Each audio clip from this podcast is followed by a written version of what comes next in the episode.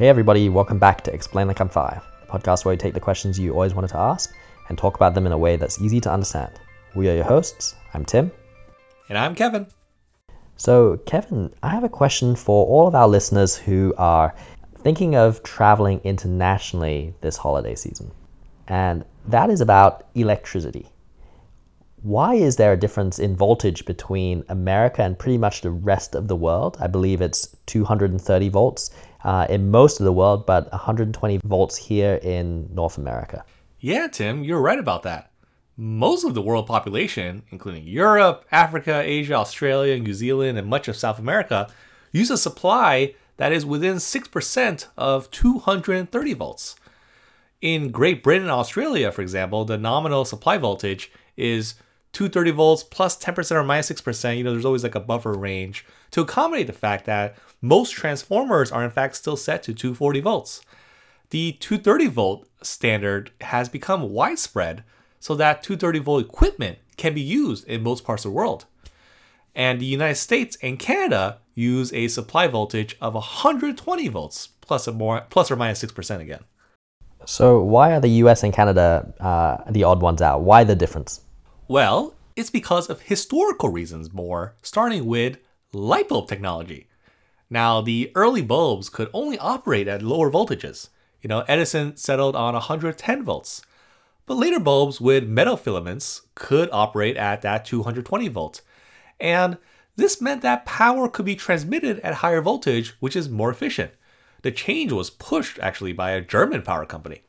I see. So there is an advantage to doubling the voltage to 220 or 230 volts, right? Yes, yes, yes. With alternating current, uh, higher voltage allows you to transport the electricity much more efficiently. So in 1899, the Berlin Electricity Electrical Utility called BEW decided to greatly increase its distribution capacity by switching to that 220 volt nominal distribution. Taking advantage of the uh, higher voltage capability of these newly developed metal filament lamps. And uh, the company was able to offset the cost of you know, converting all the, their customers' equipments by the resulting saving in distribution conductors costs. And this became the model for electrical distribution in Germany and the rest of Europe, and the 220 volt system became common. North American practice, however, remained with voltages near 110 volts uh, for the lamps. So, why did it keep them at 110 volts? Well, you know, frankly, it's a pain to change these things. But also, uh, to be fair, 110 volts is also safer.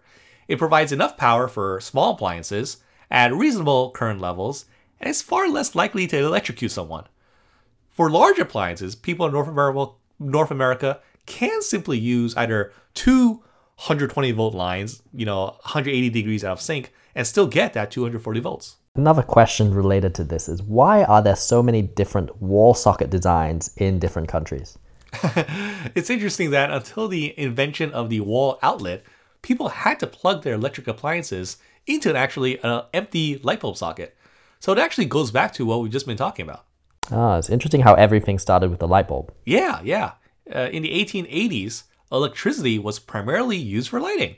So it was a common approach for other appliances like, you know, things like vacuum cleaners, toasters, electrical fans to connect to directly to light bulb sockets using something called lamp holder plugs. Uh, in fact, if anyone lives in a very old house from the early 1900s, they might still find this design and location of the sockets might suggest that they were originally placed for lighting. And wasn't it also to do with how electricity was charged for? Oh, yeah, that's another interesting factoid. So, when electricity was first used for purposes other than lighting, the early electric companies charged more actually for non lighting electricity. So this is this also kind of created an incentive for people to create light bulb socket adapters to plug in other devices. So let's go back to my question about why are there different wall sockets around the world then? Great question. Especially when we're thinking about traveling internationally. I think there are about 20 types in common use around the world and even more obsolete socket types found in older buildings uh, the designs of plugs and sockets have gradually evolved from the light bulb sockets we just talked about. That makes sense. Basically, engineers have essentially uh, worked on better and better designs to reduce the risk of electric shock and fire. Plugs are shaped to prevent uh, finger contact with live parts.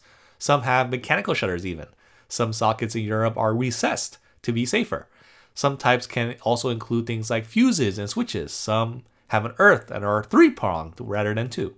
There are some technical labels for each of the different sockets, right? Yeah, yeah. In technical terms, we've labeled the major ones as Type A and Type B, found in North America, Type D and M, found in England, I think Type I used in Australia and New Zealand, Type E and F used in much of Europe. You get the idea. Get go on. So, you know, ultimately all of this is leading to the one question we're all asking ourselves why not standardize them?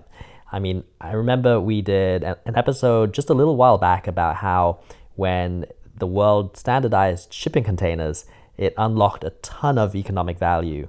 Uh, why not just standardize electrical plugs? Well, we have tried actually. One notable attempt was made as recent as 1986.